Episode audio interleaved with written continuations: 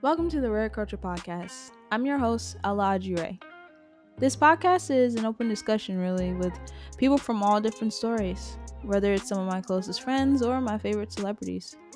I bring someone new on each episode to speak on things that are either laying on my heart or theirs.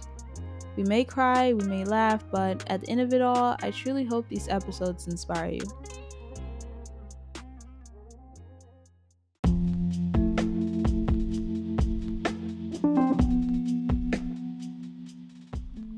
What's up, everyone, and welcome to episode two of the Rare Culture Podcast. Today, I'm speaking to an amazing young woman by the name of Kourtney Galloway. She is a YouTuber, web designer, and the owner of an amazing platform called Freedom Revamp, among other things.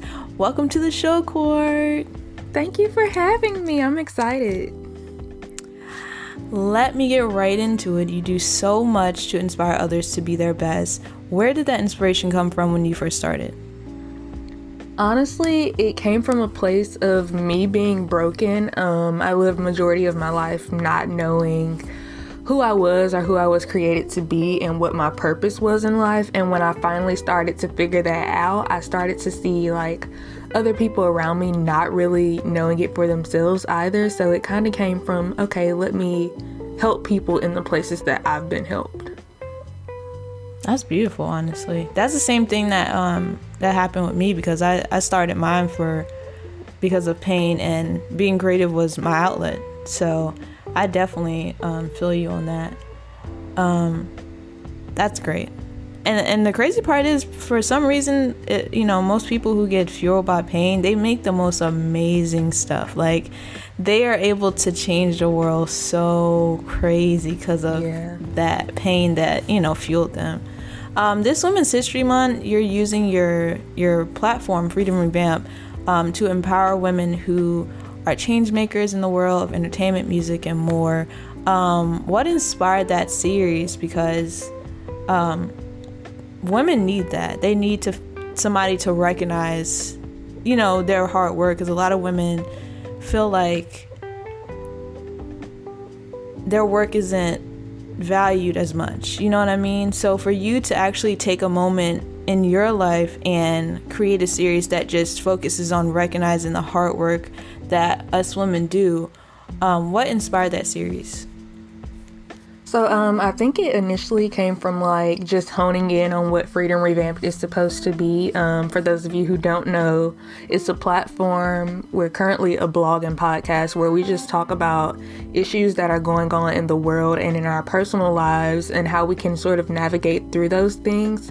So in this past year um, with COVID, it's been kind of like we've been seeing of course the black community like we've been seeing a lot of racial injustice and social injustice um but then i realized that the black community and the community of women we go through that all the time not just in the past year of covid. So last month for black history month we kind of highlighted that and i was like okay well let me actually focus on women as well because we do get downsized in the workplace and in the world in general even though that even though we're the backbone of what society is built on. So i just wanted to kind of recognize um, these women who are just going through everything but still coming out triumphant.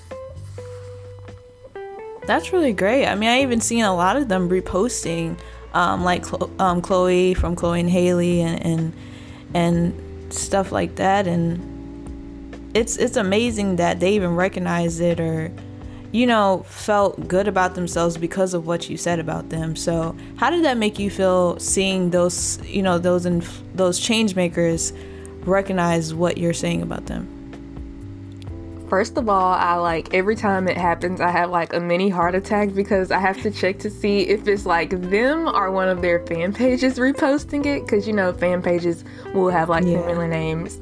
But honestly, it lets me know that what we're doing over at Freedom Revamped is the right thing and we're heading down the right path because the recognition of the platform it's really good, but to know that these women are actually, you know, recognizing that we see that they're doing something good, it kind of is furthering our mission in a sense. Yeah, that's awesome. I mean, I when I saw how many people were like really like they weren't just like reposting, they were actually like putting little tear emojis and stuff. Like it was really touching their heart that they they see people recognizing what they're doing. Um, what other things are you planning with the Freedom Revamp brand that oh, you can share? So, yeah, um, so much, and I think I've shared majority of what we want to do on the Instagram story, so it's nothing's really a secret. But we do want to um, further our brand and actually become like a physical copy magazine. Right like i said right now we're just a blog and a podcast but um we want to be able to reach more people and i'm the type of person who i like tangible things so like if i'm reading a book i can't do an ebook. So basically the magazine would just be um the blog but on paper so people can actually have copies of it and have pictures to go along with it um, and we're also going to be sort of rebranding our podcast in season three. We just started releasing season two, but once this is over, then you'll see some really amazing things coming up on season three of the podcast. That's amazing. I mean, having a, a publication myself, it is is definitely worth it um, to have it in your hands. Like I've I'm trying to I, I think I've released about 40 issues and I haven't I don't actually have all 40 but I'm catching up with myself.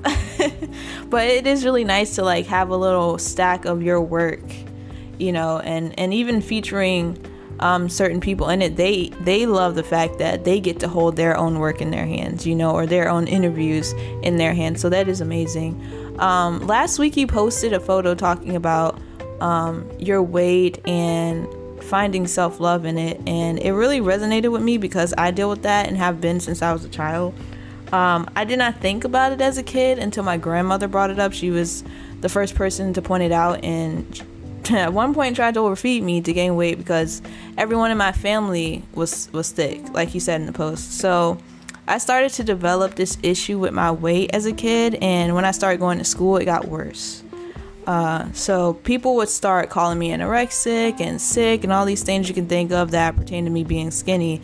Um, I think the worst situation I was in was a girl came up to me um, in front of everybody in the cafeteria. I was literally minding my own business, and she came up to me um, in front of everybody in cafeteria, and she took my wrist and she wrapped her fingers around it to demonstrate how skinny I was to everybody.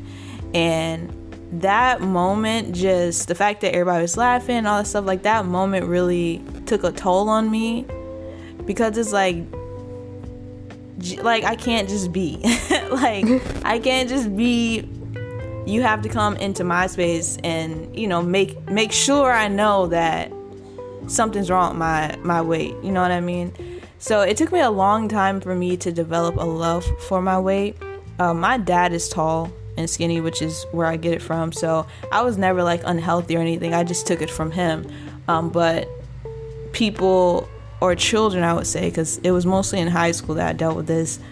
Um, children didn't understand that you can't just be naturally small. Like, so how did your issue with your weight start? Um, yeah, how, how did your issue with your weight start? Um, honestly, it started in middle school. When I was in elementary school, I was living in Mississippi and I went to a private school. And majority of the girls I was friends with and majority of the girls at the school in general were actually like like me. They were we were skinny, we were tall, and so we really didn't like have anyone to compare to other than our family members or something. But when I moved to Georgia, I was like, "Oh my gosh, okay, where are all these girls getting these thighs from? And they would point it out. And I actually, um, similar to you, um, had people like talking about my weight. Um, the comments about, girl, you so skinny, those really didn't bother me. But I think the first time a comment really bothered me was when someone asked me if I smoked crack. Wow. Yeah. So that's where it started. And majority of the time I could like brush it off, but then I would get like when social media became a big thing, I would get on social media and see more thick women and seeing that thick is in and hearing rappers talk about having big butts. So um I think that's kind of where it started. Is just I was huge on comparing myself to other people. So when thick started to be the it thing, then I started to see an issue with my weight. But um yeah, I think that's where it started. When those times occurred where people were kind of coming at at you about your weight, um, how did you handle it mentally? Because I know like it it hurt more mentally because the the voices of people saying, "Well, you're you're too skinny, you're this, you're that, you need to get more meat on your bones." That was another thing people say. You need to get more meat, you need to eat more. Yeah, like that. that those times where you know you're trying to look cute and everything, and then those voices come in your head. How do you handle it mentally? Um, trying to be empowered about your about your body. Um, so sometimes it's hard, especially certain comments. Um, and I think mentally, most of the time, I just suppress those feelings. But then um, I sort of have to go back to moments where I felt really beautiful and remind myself that, you know what, your weight isn't like an end all be all. It's like, it's something that I can't change. So sometimes at one point I was vegetarian and my family was like, "What? You need to be like you said, you need to eat more meat and you're talking about cutting meat out of your diet." But um I sort of just had to block those voices out and kind of hee hee ha ha along with them. Um I lost my train of thought. It's okay. I mean, I remember um, I went on an Eden fest of just like burgers and McDonald's for almost a month, and then after the month passed, I broke down and cried because my weight moved maybe one pound. So it, mm-hmm. I was like, well, why? I'm trying to be what people are like fussing at me about and it's not working. So I kind of broke down that moment. Did you ever have a moment when you tried to please people by doing things to gain weight? Um, now actually and it's more so about me than other people because now i'm like i'm 19 and i'm in college and of course most things are remote but not too many people are making comments about it unless i bring it up and i'm joking about it myself myself because now i'm in a place where i can joke about it like oh y'all see my butt growing? I think it is. But um and the thing is like, I know that, like, right now I'm skinny, but actually, for me, it's more, I don't want to say hereditary, but sort of so because when my mom and my grandma were my age, they were this skinny too. And I'm looking at them now like they got the weight on them. So, um, moments where I feel like I need to please other people about my weight, I'm realizing that this isn't their body, it's mine. So, if I'm happy with it, then I'm okay. But if it's something that I really feel I need to change for myself, then I'm going to work on it. But if it's outside influences, then I try not to think about it too much. Yeah, that's the same thing. And um on the topic of women empowerment and loving our bodies, do you think social media plays a part in the way women view themselves? Cuz I know you was talking about comparing like to the girls on social media and I definitely resonate with that because I've done that a lot of times. You know, just scrolling through, especially like, for example, Fashion Nova.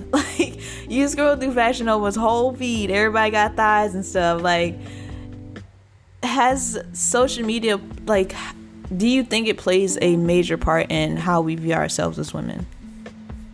Absolutely. Um, going back to like the way rappers talk about women I do think it plays a huge part in it. And actually, we recently recorded an episode for our podcast where we were talking about how social media media plays a huge role in people in how people in general view themselves but if we want to get more specific how women we view ourselves um I actually saw on TikTok the other day where this girl who's thicker was um, downplaying women in her comments who were talking about, well, us skinny women have issues too. And she was saying that society, our clothing brands were made for the skinnier people. But, and I get it, yes, it might be easier for us to find clothes, but at the same time, when we hear rappers saying, I want a big booty bit, are they saying, um, you know, stuff about skinny people and basically saying that thicker women are better, then it does play a huge role in how we view ourselves.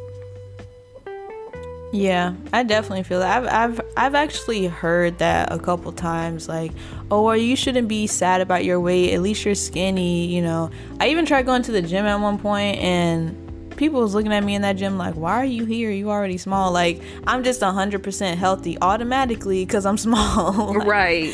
And it, that's I not still, true at all. No, like my I don't have no muscle in my arms at all. So that's why at I was all. there. But like I went trying to get on the treadmill and they looking at me like I'm like, you don't have to stare at me that hard. Like, can I please work out in peace? So like it really is hard for people our size as well as everybody. You know, it's not just because we're small, we got it easier. You know, clothes I mean I mean, okay, like we just because we're small doesn't mean we find the best clothes. Like we still gotta look for clothes too. You know what I mean? So I I understand that part about you know people just automatically assuming we should be happy because we're skinny. Like it's always the opposite and that's the crazy part like you know thicker girls a lot of them be like well if i were smaller it would be easier and then us over here we're like well if we were thicker it would be easier you know right so because it's it's sometimes hard. Like yeah. Um, and in my post, I mentioned that like last time I checked, and I've probably gained a little bit since then because of this protein and stuff I've been intaking. But last time I checked, I was 96 pounds. If mm-hmm. you talk to a doctor or you look at the WebMD type stuff, for my age and my height, that is definitely underweight, which is obviously unhealthy.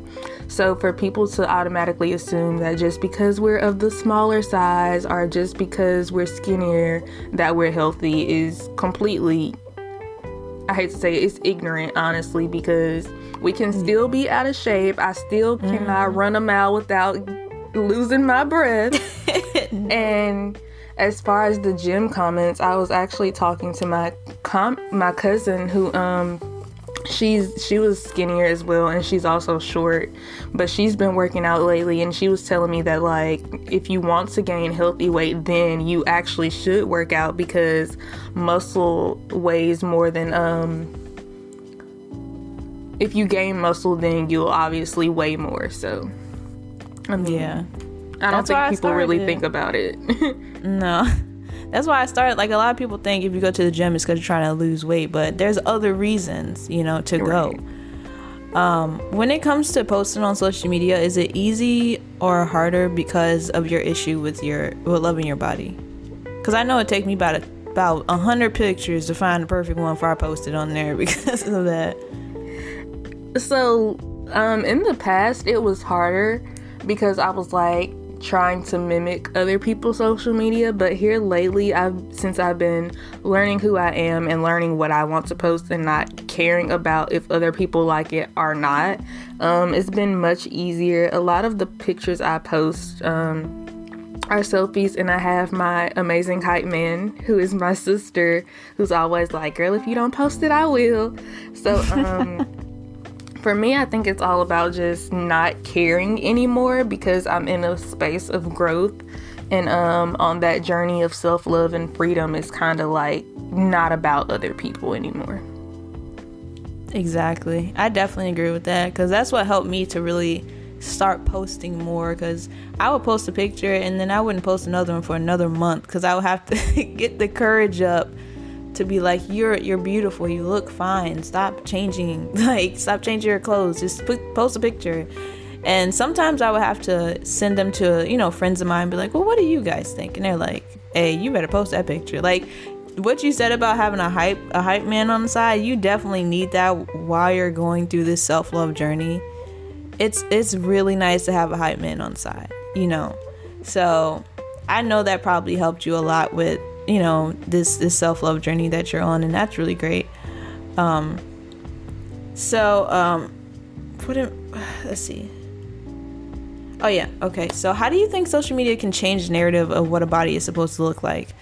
Um if um, they, i mean i mean i don't know if they can if if social media can but do you how do you think that social media can change it?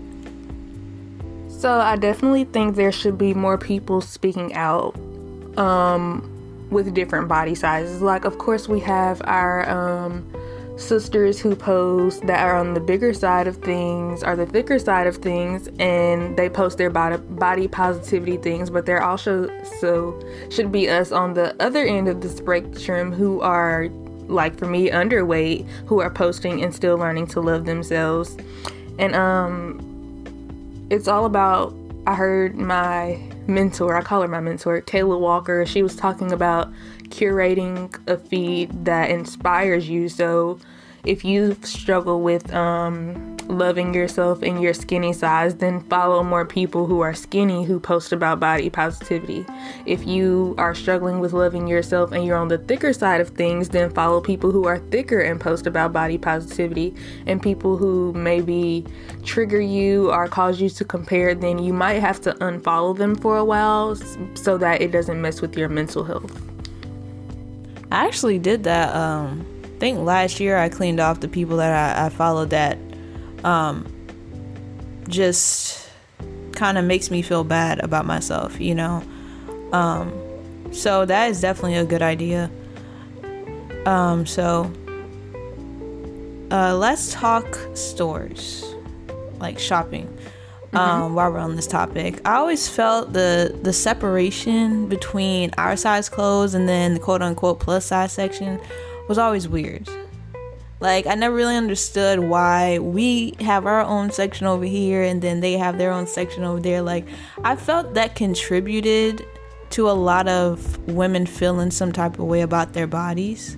And you know, instead of just having both sections together, everybody shopping together, everybody finding key clothes together, like you ever um see that in stores how it's kind of like kind of sad almost like you're over here picking your clothes out and then maybe your more thicker friends like over there by themselves picking their clothes out. Like i never really liked that when i went to stores. So how do you think clothing stores have contributed to the downfall of self-love in, in, in women's bodies Mm, so I honestly don't even think about it when I'm shopping in stores simply because I actually don't shop like in stores a lot. But if we want to talk about like online stores, like you mentioned mentioned earlier, Fashion Nova or Shein, um, I've noticed that they've definitely started creating like separate Instagram accounts. So it's like Shein and then Shein Curve. Fashion Nova, Fashion Nova Curve. And you'll yeah. see that a lot of times before they even separated it, a lot of the models actually were thicker because they were contributing to what society had already put out there, which is that quote unquote thicker women look better.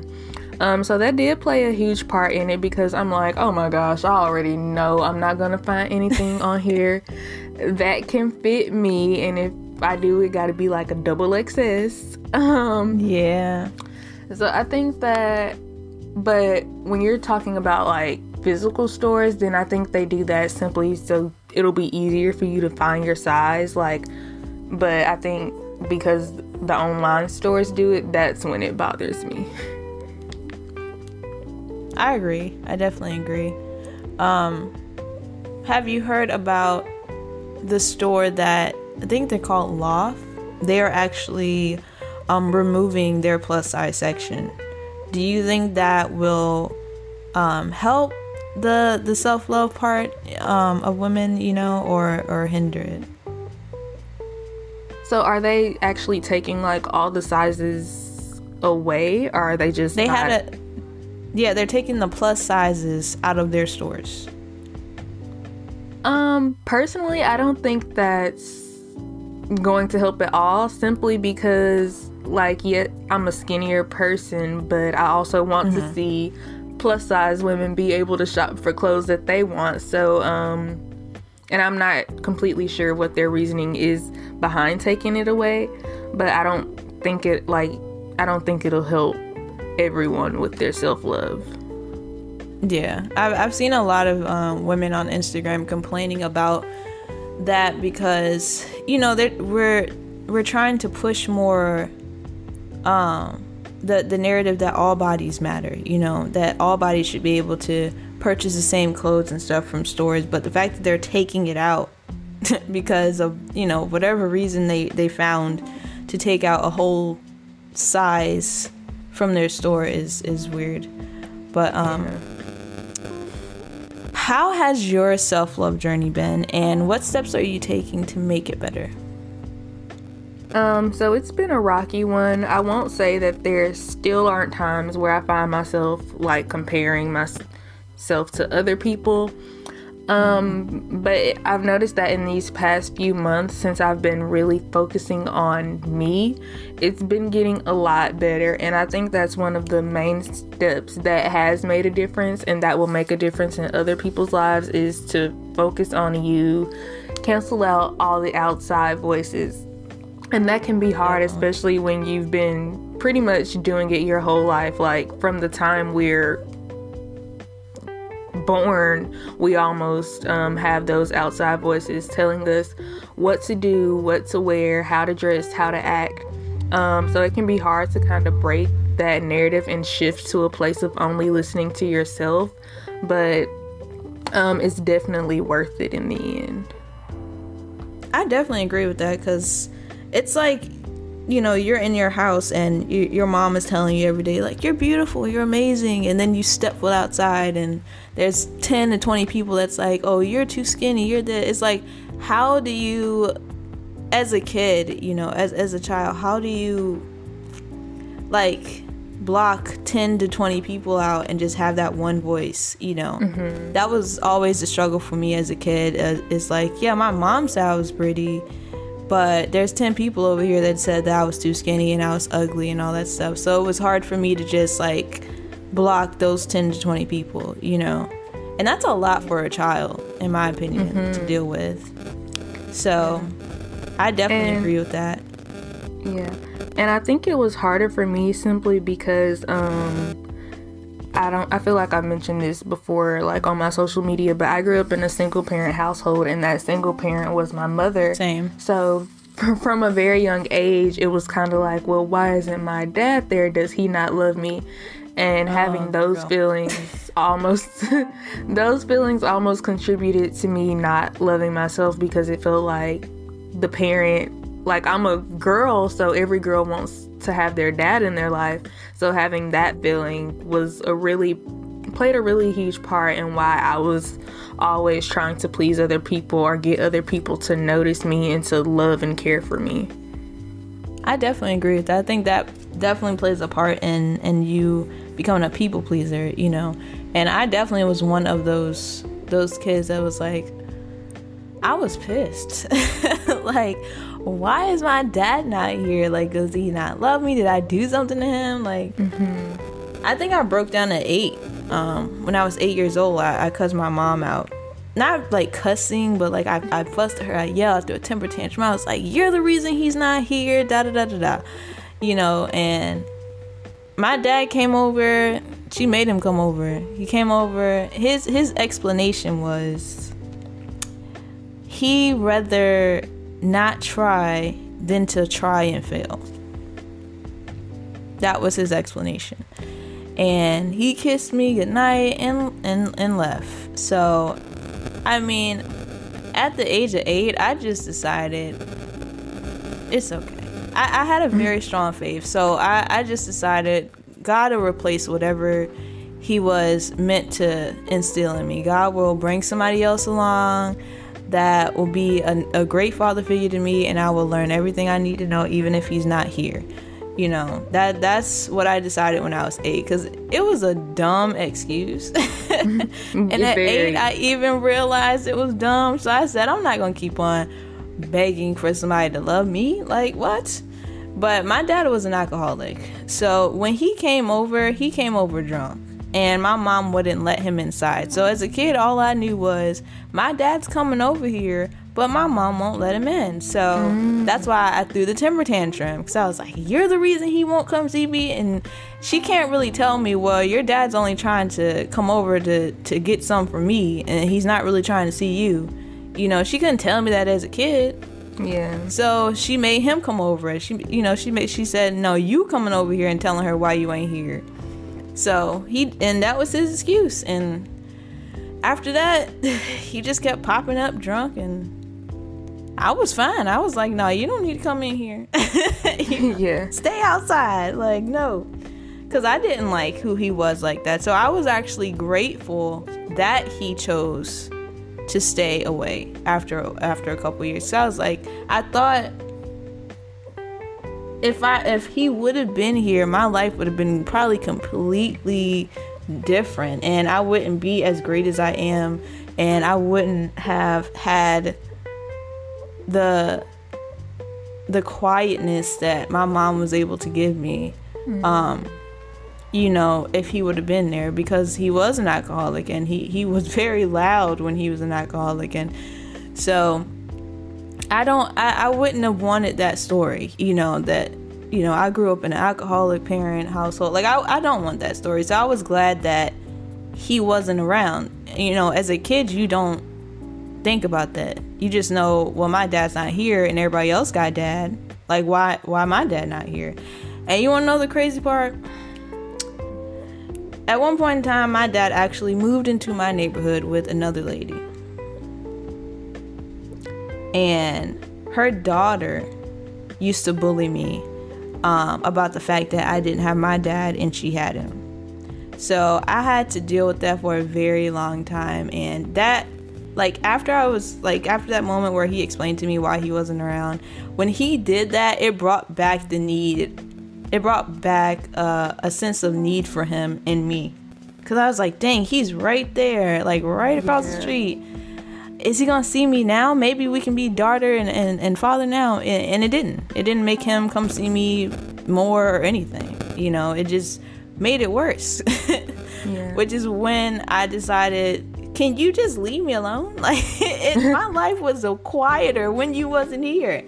Now you're in my neighborhood and you're making my self love journey worse. Like you you're making it worse. So, you know, I, I definitely understand that being a people pleaser because I was like, I got to get the love from somewhere. Like my dad's not here, got you know. So right, yeah. but for me, like my dad was in my life until I was I don't know how long. My parents were married, and then all of a sudden, I just remember him not being there anymore. And I was too young, of course, for them to explain to me that my dad cheated on my mom. So um as I got older, like he's he came in and out of my life every now and then. But um I would see like on social media my other siblings who um are by my dad like with him a lot. And it's just like okay, what's going on here? And as I form relationships with them, they will talk about how amazing he was. And I'm like, I didn't get that same experience. So it kind of almost made me envious of them. And it's just crazy because one day I did talk to him about that. Like, okay, I know you cheated. I have a brother that's the exact same age as me. so, like, we could literally be twins if we had the same mom. Um, and he and it kind that was when I really was like, okay, Kourtney, you need to focus on yourself because in having that conversation with him, he told me he did not owe my dad told me he did not owe me an apology because I wasn't the person he cheated on. But at the same time, you cheating kind of affected our relationship. It definitely did. and it like before I even put two and two together because I I had always known I had a brother the same age as me, but I like when I was younger I didn't really think, wait, just one second. That means like I didn't think about it like that until I got older. But um when he said that to me, it definitely did hurt like for a long while to the point where like you said you started kind of going off on your mom. I did that as well because you do like I did kind of blame her before I actually knew what happened. Um, but when I finally realized, okay, Kourtney, his actions they did hurt you, but it had nothing to do with you being a bad person or nothing to do with how he feels about you. Um, one time, my therapist actually told me that men who cheat are people who cheat are people who hurt other people in general their actions are selfish actions so it had nothing to do with me and what he felt about me it had everything to do with what he wanted for him at that time So exactly. that's when I really was like, okay, you know, if that relationship is meant to be, then you have your entire life to form a bond with him. And if it isn't, then all you can do is work on yourself and I really had to like once I said that I really had to actually work on forgiving him because while I was trying to move mm-hmm. on, I would like still see other people with their dad or dads or even seeing my siblings with our dad. Um, it would become envious and it would pull me back again. So I really just had to learn to forgive him, which was very hard. And I'm gonna be honest, I'm still working on it now. Like it's very hard, but yeah, it was um, hard for me but he, he had other kids too. Yeah. I never really had a relationship um, with my dad's other kids. He had seven. Mm. Um, I think I'm a middle kid. No. I, th- I think I'm a middle kid. Um, but he had seven by four different women, and my mom and him dated for two years um, before she found out. She actually found out because she went to put him on child support, and they said, "Well, he's already in the system." She's like, "What?" they said, "Yeah, he's already in the system," and they turned the screen around, and a whole list of kids was already on the screen that was already on on child support for him. So that's when she found out that he had seven other kids. Um, and for me, I was excited because I was an only kid. I was like, "Ooh, I got a brother and sister," and then it's like that's not how it happened like at all like our relationship was broken like it wasn't exciting because he would like jump from one sibling to another so we all had different stories about you know our dad and stuff so yeah it was more so like and then for the fact that the the mothers of my siblings didn't like the other mothers because they was all cheated on so mm-hmm. they all mm-hmm. felt like each of them broke up each other's families, so they didn't really let all of us be together and hang out. So I was missing out on meeting my other siblings. I and the and the crazy part is I still don't even know ha- like half of them. I think I only met four. Oh, because he the the parents won't let him see the other ones because they're they're that angry. So I think I only met four out of the seven. Um, I know there's a set of twins. I know there's a girl somewhere that's the same age as me. Like, I just, it's, and they don't understand, like, men, when they do that, how it affects the children, because it does. And your dad definitely owed you an apology because he, he messed up what you should have had, which is a stable family. You get what I'm saying? Like a full two parent household. He messed that up because he was selfish. So, of course, he owed you an apology.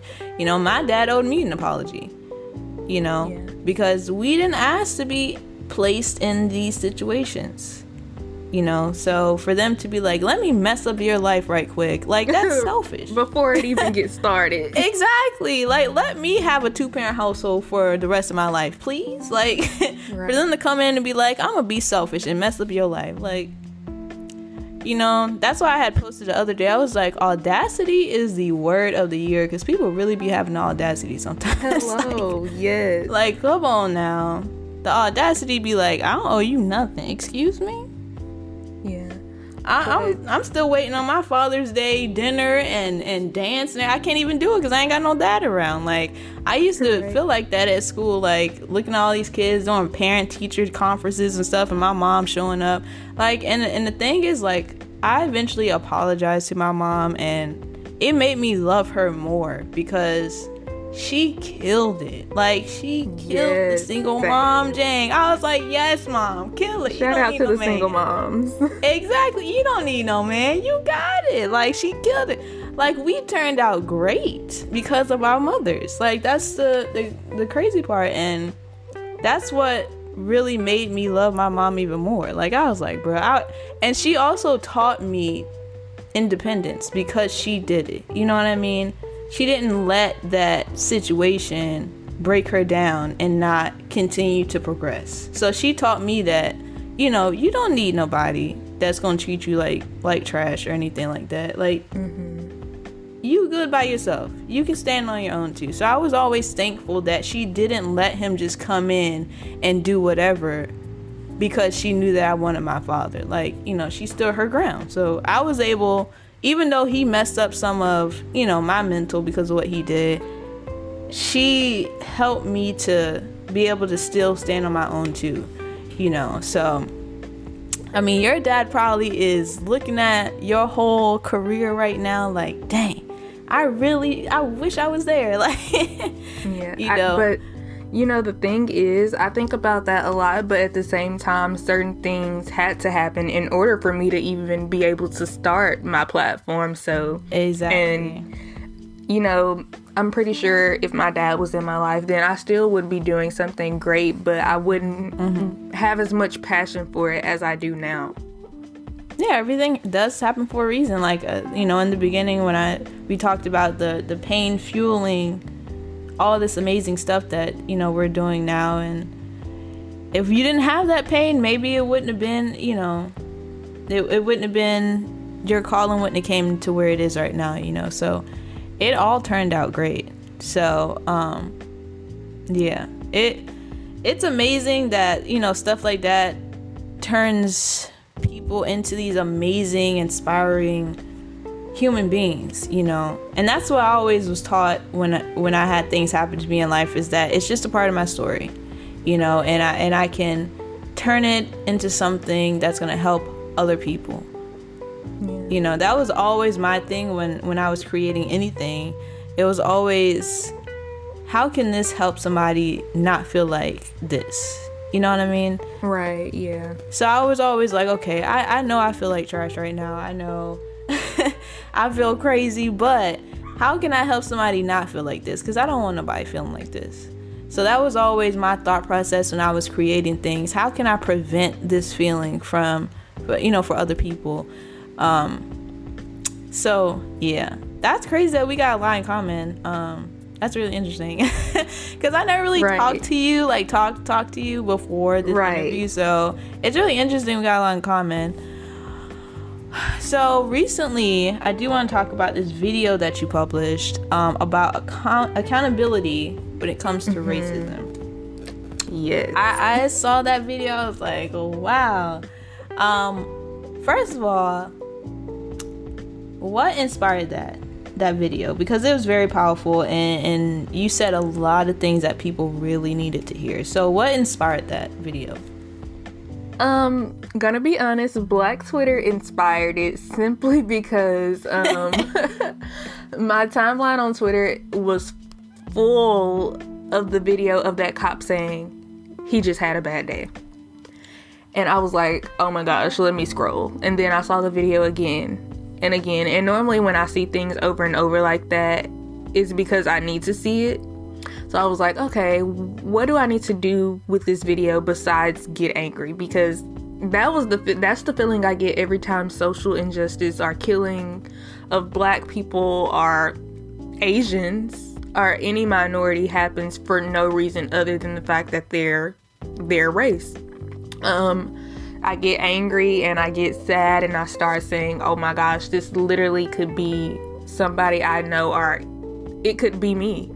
So, um, that's what inspired it and the fact that I think about it every time like someone dies, we say, "Oh my gosh, they just took somebody's brother, they just took somebody's sister." But we don't think about the fact that they just besides it being someone's sister or brother, they just took somebody's life. Like they didn't just take um, Taylor's mother's daughter from her, they took Breonna Taylor's future away from her. So, exactly. I think that's what inspired it because it's a lot of things that I think about every time a racial killing happens is that like it's it's really no reason behind it other than the fact that they're black or the fact that they're Asian or the fact that the person who did it was racist. So, yeah, that's what inspired it. It's, it's definitely crazy and I see it all the time and sometimes it gets overwhelming for me and I have to kind of put down social media and go watch mm-hmm. something funny.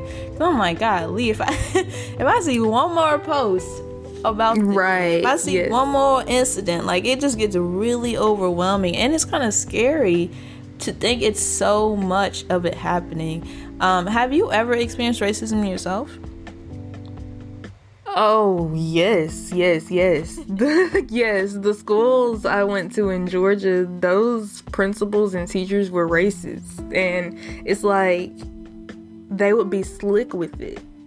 So like you really had to be experiencing it for you to see it.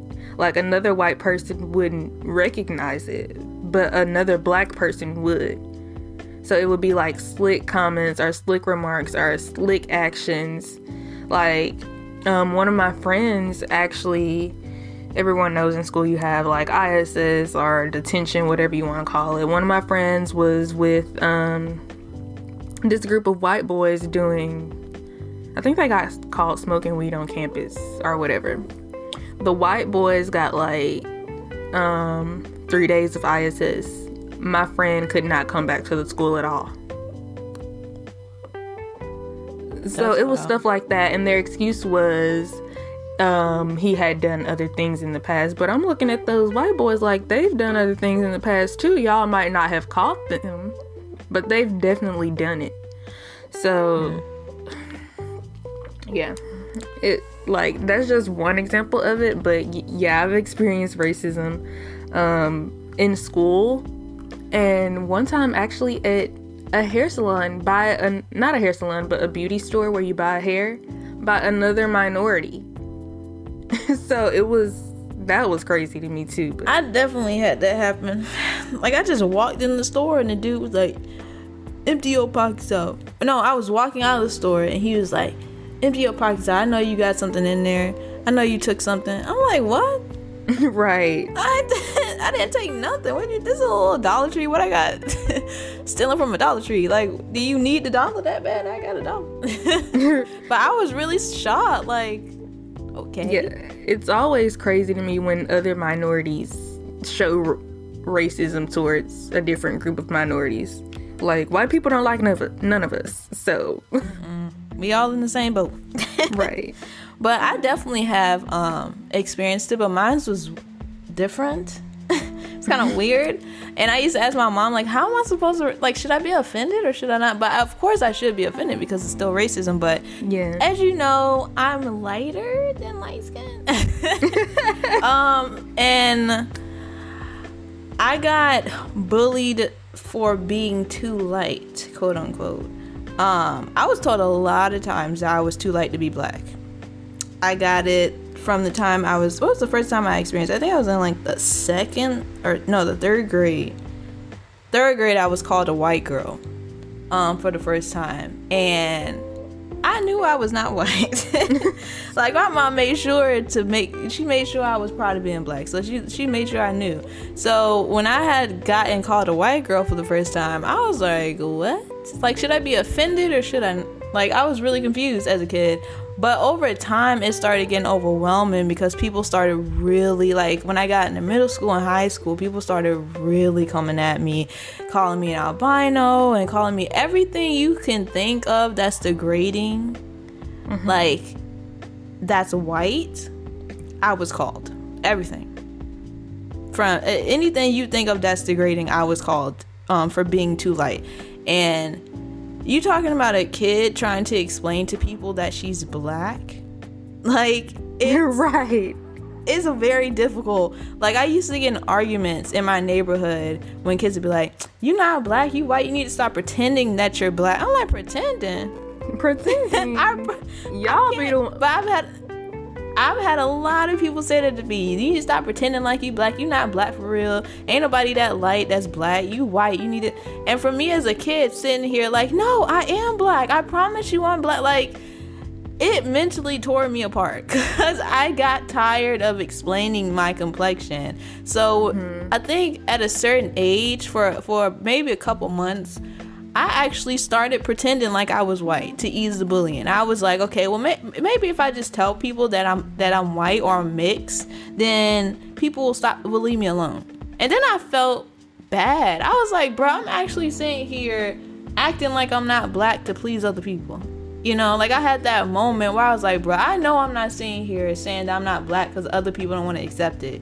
So I had to actually be like, nah, I'm going, I'm gonna be proud of being black, whether you like it or not. Like I really had to like pull myself back in. Like we're not doing this. I and you know the crazy part is I had school issues too with teachers who are extremely racist. And I honestly, I think me and you went to the same school. like, right. right Cause I had I had an actual teacher who was racist, and this is gonna blow your mind.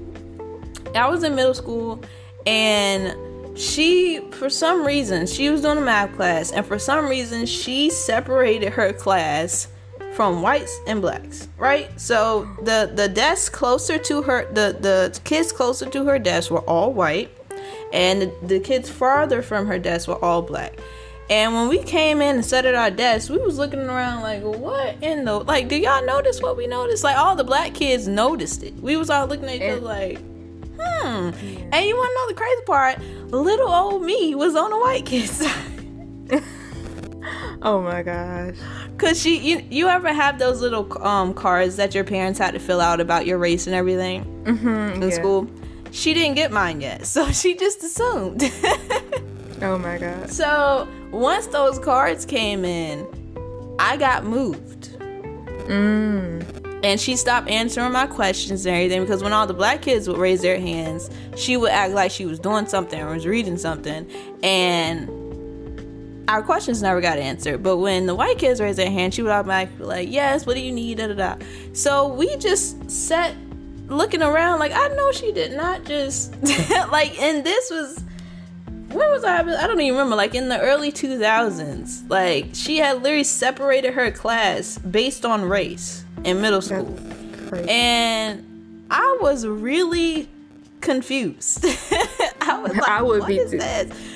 And like another time, um, this I think it was in kindergarten. My mom said I came home and told her about this teacher, um, who was calling for a parent teacher conference or whatever, and she was like no, it was report cards. Um, was it parent teacher conference? I don't remember what it was. I think it was like parent teacher conference, and she was like, "Your parents probably aren't even gonna come because I know most of them probably doing drugs or drinking or something."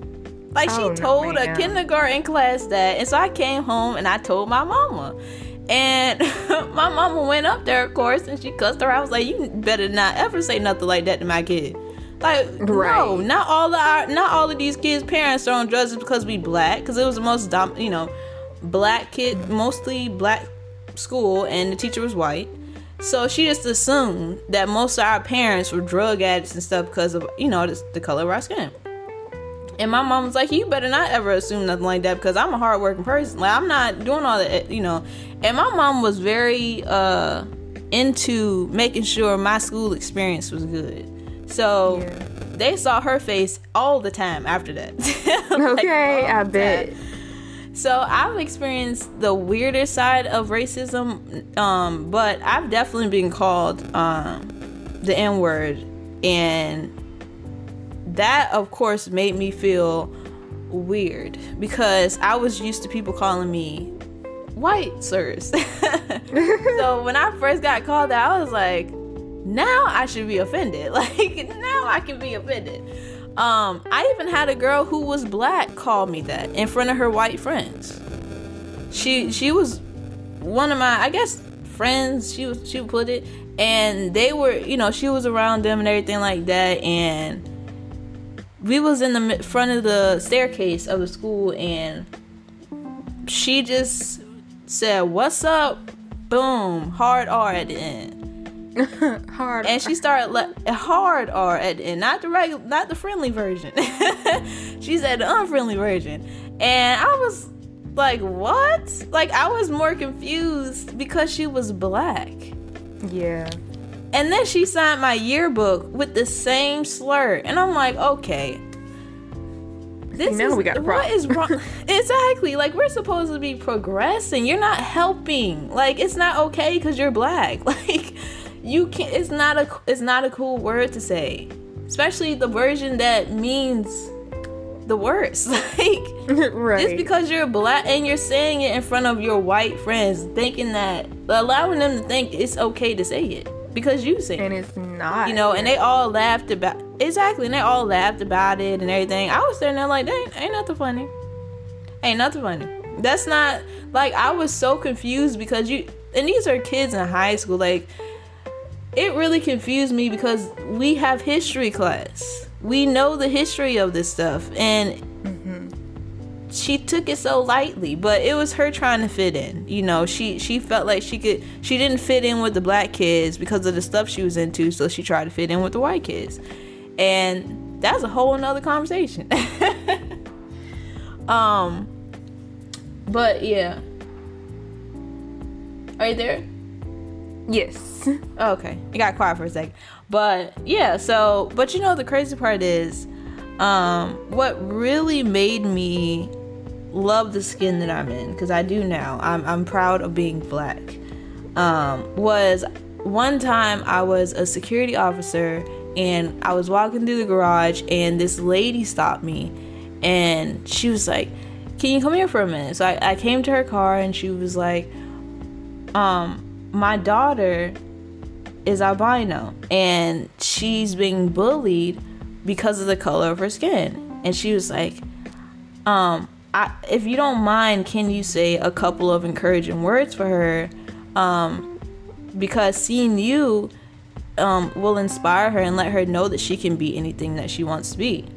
Now, I'm not albino, but the fact that I could inspire somebody made me go over there and talk to her. You know what I mean?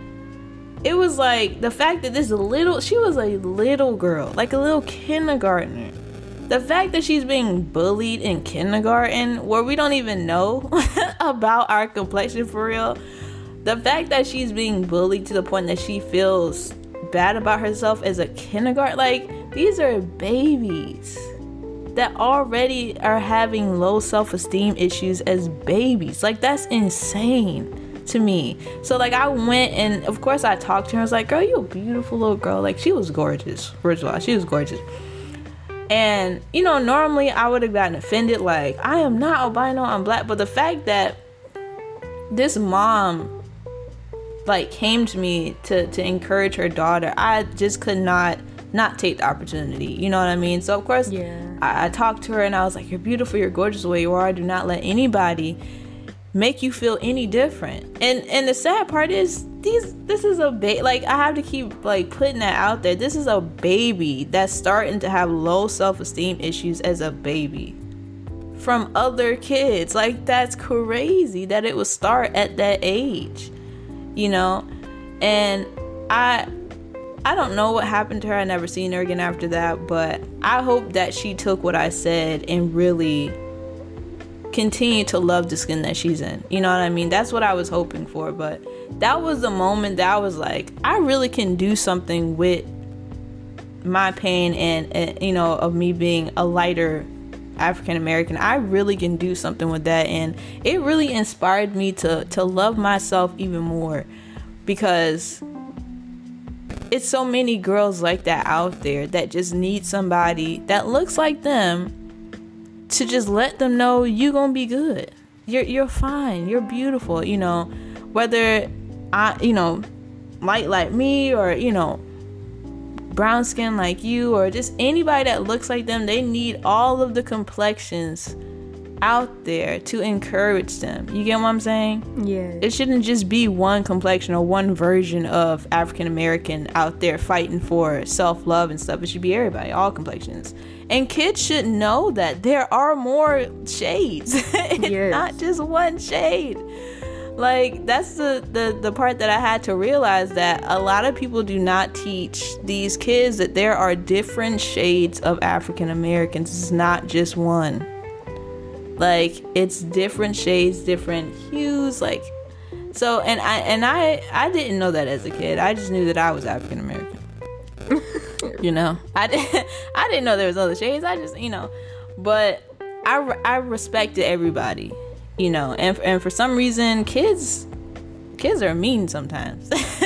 Very. kids can be really mean but i think it has to do with the teaching. If you if you teach them that you have to respect everybody i think they will grow up doing so um but a lot of these kids you know they hear stuff about other you know races and skin tones and stuff and they and they put it out there when they go outside and and, and everything so and I don't think I've ever experienced racism with other people. Like, I don't think I've been standing somewhere and like it happened to one of my friends or anything. I don't even think I remember, but um if it did, I definitely would not just stand there. You know what I mean? That was one of my issues in school was that a lot of my friends were scared to speak up because our teachers were not the ones that had our back. So it was either we fight this or we get beat up. Like that, yeah. that was the cuz you know, I tried to put my my faith in my teachers, but they weren't they, they weren't those kind of teachers, you know. So I kind of had to handle a lot of the the bullying about my skin tone and weight by myself. And like you said at, at one point in the podcast, you know, I I just took it in and and I didn't deal with it. I didn't handle it. I didn't. So it kind of piled on top of each other, mm-hmm. you know, and eventually it started to break me down. You know, and that's the hard part is is trying to come from under all that stuff that you just let top on top of each other. You know, but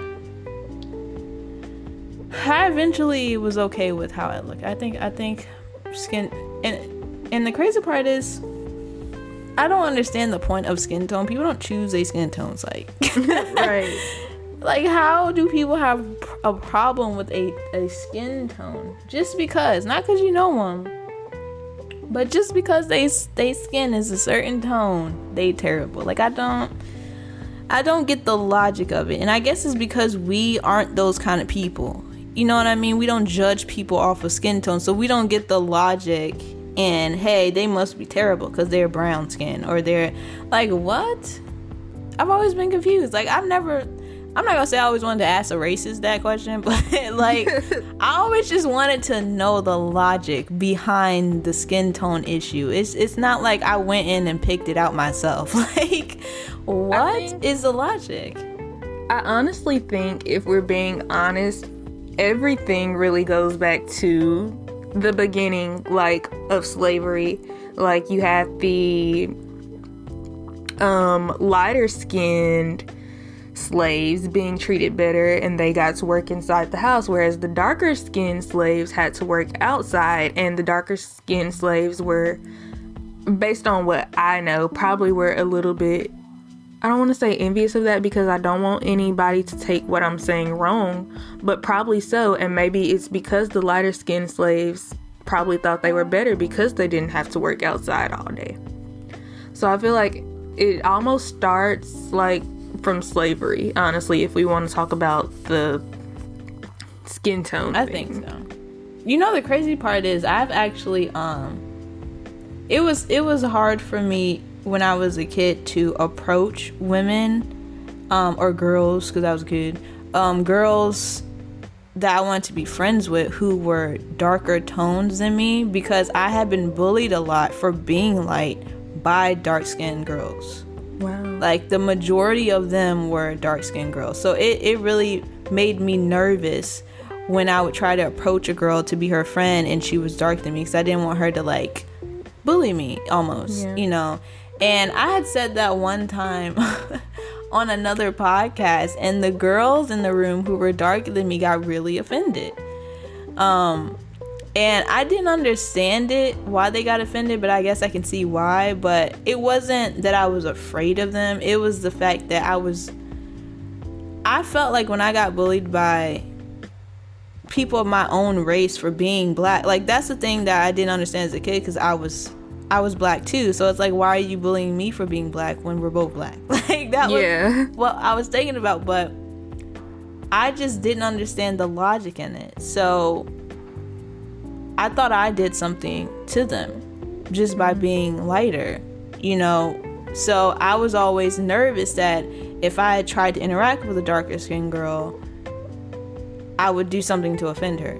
You know what I mean? So I just yeah. didn't really try to go out and get friends and stuff like that. Like, I kind of stayed to myself and, and stuff like that. Um, because of that, I was always nervous, but I wasn't angry with them or mad at them or anything. It's just I didn't want to offend or hurt anybody right. by just being lighter. And it sounds crazy, but that's how you feel when all you did was be a skin tone.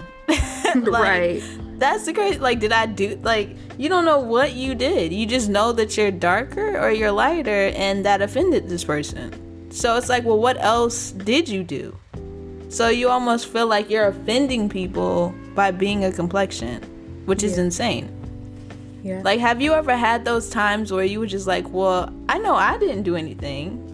so why are you offended? Like, what, what makes you be racist towards me? Like, have you ever had those moments where you kind of got confused as to why the racism was happening to you? Um, so with the racism, it normally comes from like people of different races, but I've actually never experienced I guess we call it colorism from um, other black people. So I think most times when people treat me a certain type of way, it's not even about my skin tone or my race. Most times people see what I'm doing in life and they sort of kind of treat me a certain way. And sometimes I am confused about that because I want everybody to win. exactly. So yeah, it's just and I try not to offend other people with my actions or how I word things, which is why I always have to like take time to think before I respond to things. Um, especially on social media or with people that I'm not really familiar with. Um, but yeah, sometimes it does get confusing why people choose to treat you a certain way. Like, is it that you've heard something about me from somebody else? Or like, is yeah. So I don't know that kind of contributes to women empowerment because I know a lot of times women kind of try to pit themselves against other women, you know, like competition almost for kind of no reason. And have you ever experienced like you're doing good and, and everything, and then other women have kind of tried to shut down what you're doing or like downplay what you're doing because, you know, they don't want you to be competition? Yes, um, I have experienced that, and that also is the weirdest thing to me because I'm the type of person that when I see someone I know doing something or starting a brand, or even people that I don't know that are doing good things, I try to support, I try to repost, like, comment, share, buy it if they're selling a product. And so when I don't get that same in return, where people just completely ignore what I'm doing or even try to put down what I'm doing, it's kind of like it does hurt because I'm the type of person that loves supporting other women and loves supporting other people in general. And sometimes I'm just like, why can't I get that same thing in return? Because I mean, at the end of the day, everybody wants their own business to be successful. So why would you put down somebody who is supporting you? Exactly. I definitely feel that way. Um, cause I've I've had a lot like even doing web design because I know you also do web design, which is awesome. Um, I've had a lot of other website designers come at me about the way I do my pricing. And, you know, they would like comment stuff and be like, well, um, you're devaluing yourself because your your pricing is is not my pricing. And I'm just like, bruh. Either you gonna buy or you gonna get out my comments. Hello, yes, like, yes. I, and I've had a lot, like a lot of them, like, and, and and a lot of the times when it comes to business, which I've learned being now being in like the little business world, I guess you can say, um, they they kind of like sly. They're like nice, nasty almost with with the way they say stuff. Like, have you ever experienced that being in kind of like the the business world now, you know, running your brand and stuff, a lot of people say stuff on the sly. Like you would really have to listen to catch it. It's not like out there like you're gonna do terrible. It's mostly like, well, I if it was me, I couldn't do that. Like it's really sly remarks almost. Like have you ever experienced that being in the business world now that you have your your brands and stuff? Um, so I have not experienced it to my face or like in my comments, but I have had people like tell me that other people are saying things. And most of the times I'm like, if you can't say it to my face, then I really don't care about it. Um, because exactly like I see my product and I see my brand and I know what it's worth and I see how good it's doing. And that's not to sound like cocky or anything, but if it was failing and you were saying these things that I would it would bother me. But because I see where it's going and I know the plan that God has for it, then it really doesn't bother me. you gotta pump yourself up too. Like you really sometimes gotta pat yourself on the back and be like, "Hey, you did a good job today," you know. Yeah. And I will So- say that, like, Oh, go ahead. I will say that like over the past few months or like closer to the end of 2020, I was very discouraged about um Freedom Revamped, but I was like, okay, you know that this brand is supposed to be here.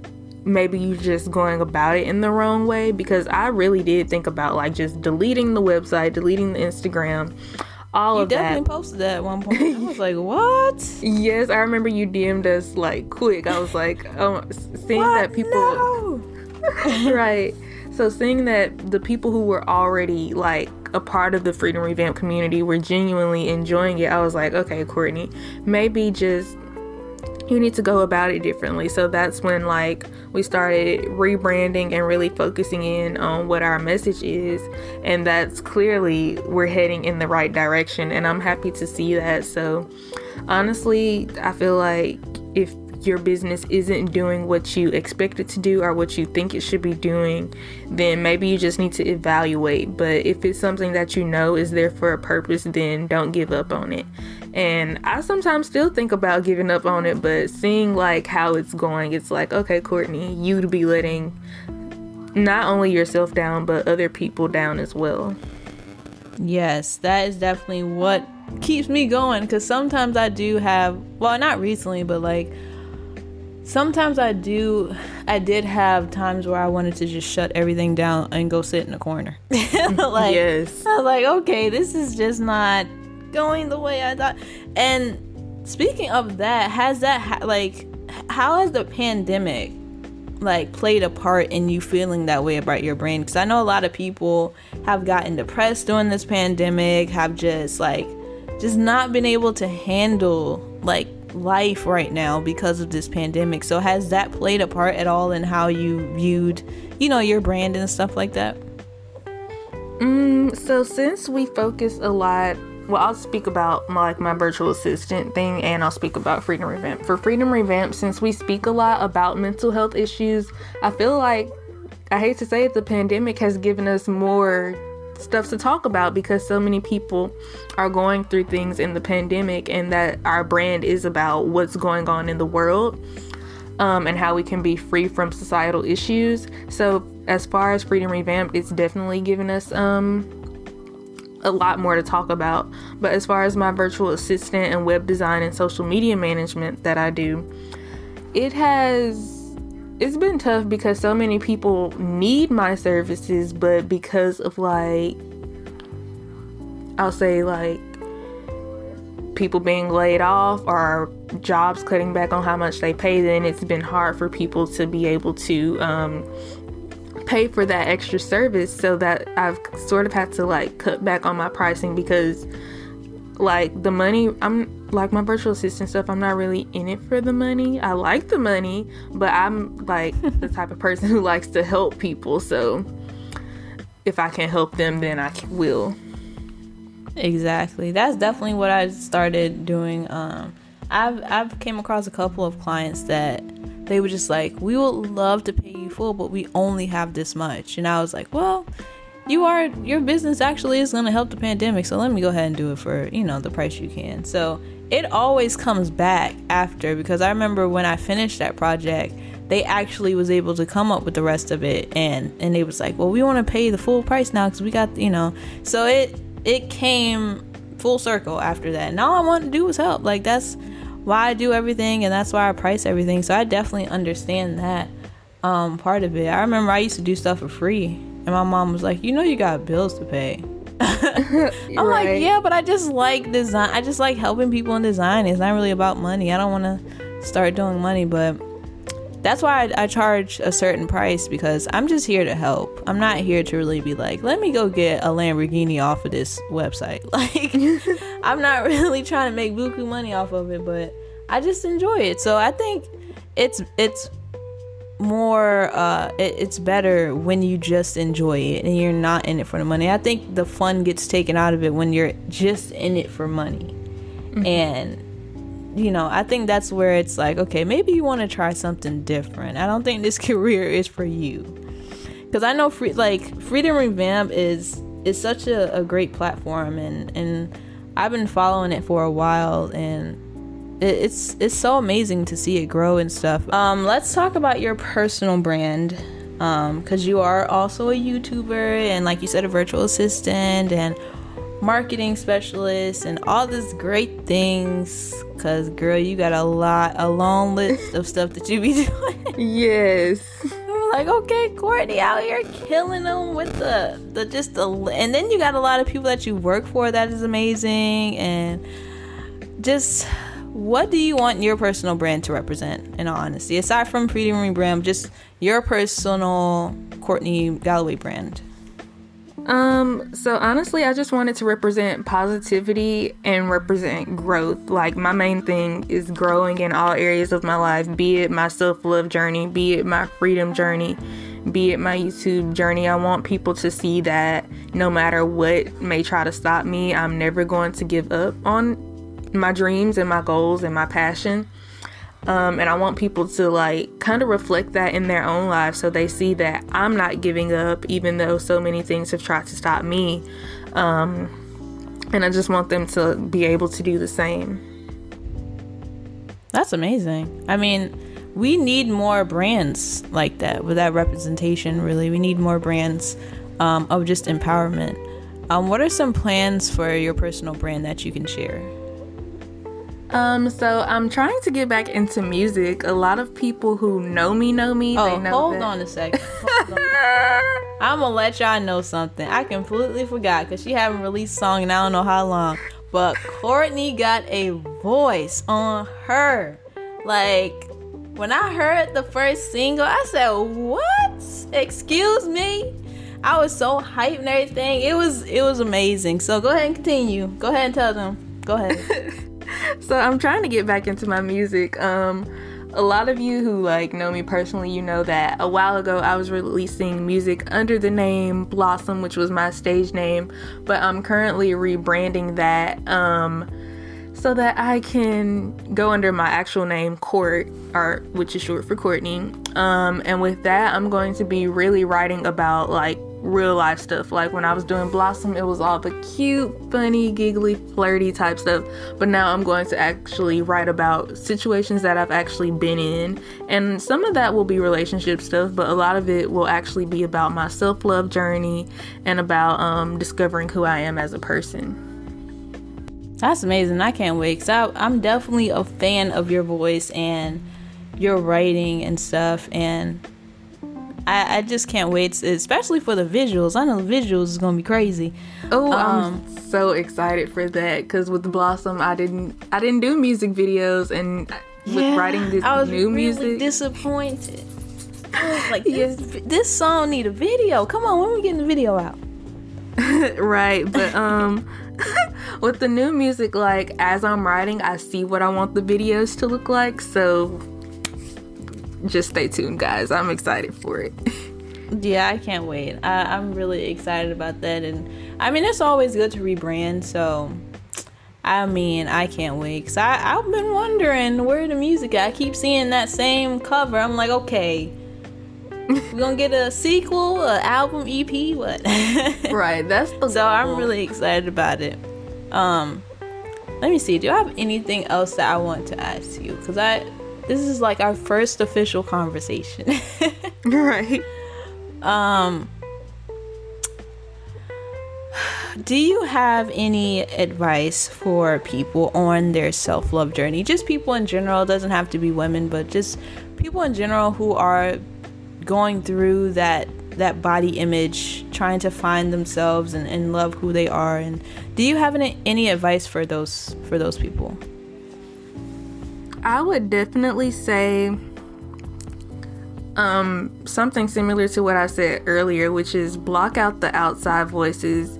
That can definitely be hard at times, but um, once you do that, you'll really get to see what you think about yourself. That way, you'll be able to love yourself um, even more because you won't be changing for other people, you'll be changing for yourself. That's really great. That's definitely the hardest part is blocking out them voices. Um, because I know I found that hard for me um, in the beginning of my journey was I had so many thoughts and, and stuff that people would say to me just I would wake up with anxiety almost mm. when you know in the morning time because I had all these well you're not enough you're not this you're you're too skinny da da just all at the same time in my head and, and it was hard for me sometimes to even get up and be like I got this like I'm a you know it, it sometimes was very difficult for me to just to get up you know and just go about my day because I, I was so weighed down by just opinions which is insane um, but people really have to understand that words are as powerful as anything. Like words are are so powerful and they are. Once they get embedded in a person's head, it's hard to get them out. You know, so if you hear for like 10, 11 years that you're ugly and you're this and you're that, you're going to start to believe it. And it's hard to really get it get it out of your head. Like i'm not ugly. I'm not like you really have to work at it. And i really commend all the people that still get up every day regardless of those voices and fight to move forward and, and progress and grow including you Kourtney. Like i really commend everybody like that because i know how hard it is it's to really just just to get up. Like it just the simple stuff just to get up and be like i got this or to just do stuff that you love without those voices interfering. So i really do commend everybody in the world for that do that every day because i definitely almost quit a couple times. I definitely was like about to give up a couple times but that brings me to my last question because faith is very strong with me. Like I, I have such a strong faith and belief in God, which is what has helped me through everything and kept me growing and progressing. And I hear and see you talk about your faithful lot on Instagram and social media and I love it. I love it. Um how has faith played a part in your journey thus far? So, um, I won't say that I have the best relationship with God. Um, I do fall short. But as far as it playing a part in my journey, um, one of the ways I kind of got started on my self love journey and realizing that first I am capable and worthy of being loved is actually because I thought about the fact that God, first of all, created this entire universe and He still finds time to love me. And that was so significant to me because he literally does everything, he created everything, but he loves Kourtney and all of her flaws and all of her mistakes and all that I've done wrong that he isn't pleased of, he still finds time to love me. So um I think that's how that's what um how my faith played a huge part in my self-love journey just because like God loves me. So um, and once I realized that, it was like, okay, if he can love you, then why can't you love yourself? That's beautiful. That's definitely how I felt like. I, you know, any fears that I had, any anything that somebody has said to me, it's like, yeah, but the creator of the universe is is cool with me, so I should, right. So, like, your opinion don't matter that much. you ain't do yeah. nothing like that. Did you create the trees? Like. So yeah, um, it, that's really good to hear. Hear. So um, I just always love that about your post and and the stuff that you would say. You would always make sure that you added in there about how good God was. So that was something I, I wanted to ask about. Um, so how can well before I ask that, do you have anything you want to ask me or add before we close out? Um, I honestly just want to say thank you for like thinking enough of my journey to actually want to talk to me about it. Sometimes I just post those things because it's like I need reminders of it. So when it helps other people or when other people notice it, it actually is a really good feeling to know that I'm not alone in this journey. That's definitely something that that helps me. That's why I follow accounts like yours because it's like if instead of me following people who make me feel insecure about myself, I, I rather just follow people who we all in the same boat. you know, yeah. we all can help each other, encourage each other, and stuff like that. And I think that's really what um, women empowerment is about: is we just all need to realize we we can just all help each other. We can all pull each other up and and get everybody. Everybody gonna make it. It's enough room for everybody. You know, there's no need to put somebody to the side or you know belittle somebody. Everybody, we can all make it. There's enough money out here for everybody. So I, I love following accounts like yours and your Freedom Revamp brand and stuff like that because it's just every time I scroll through my feed, I get reminders of how amazing I am and how great the world is instead of following like, you know, just seeing all the the tragedies in the world all the time. it really can bring you down. It really can. But um, how can people contribute to the future of freedom freedom revamped and your personal brand?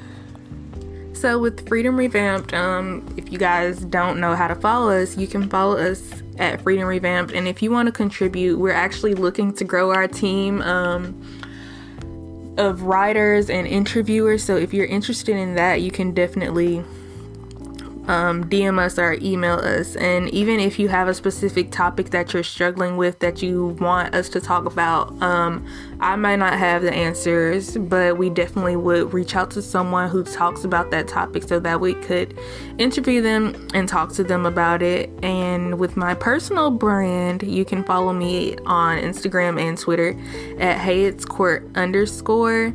Um, if you need social media management or anything like that, you can click the link in my bio. And as of now, no music announcements as far as dates, but if you follow me, then you'll be able to see that when it comes. Well, thank you so much for being on episode two of my podcast. You are such an inspiration, and I cannot wait to see what you do with your brand. And i can't wait to hear the music. That's that's really all i'm like caring about right now because you just say you're coming out with some more. So yeah. but anyways thank you so much for being on my podcast. I'm so excited for to see what you're gonna do next. So thank you. And thank you for having me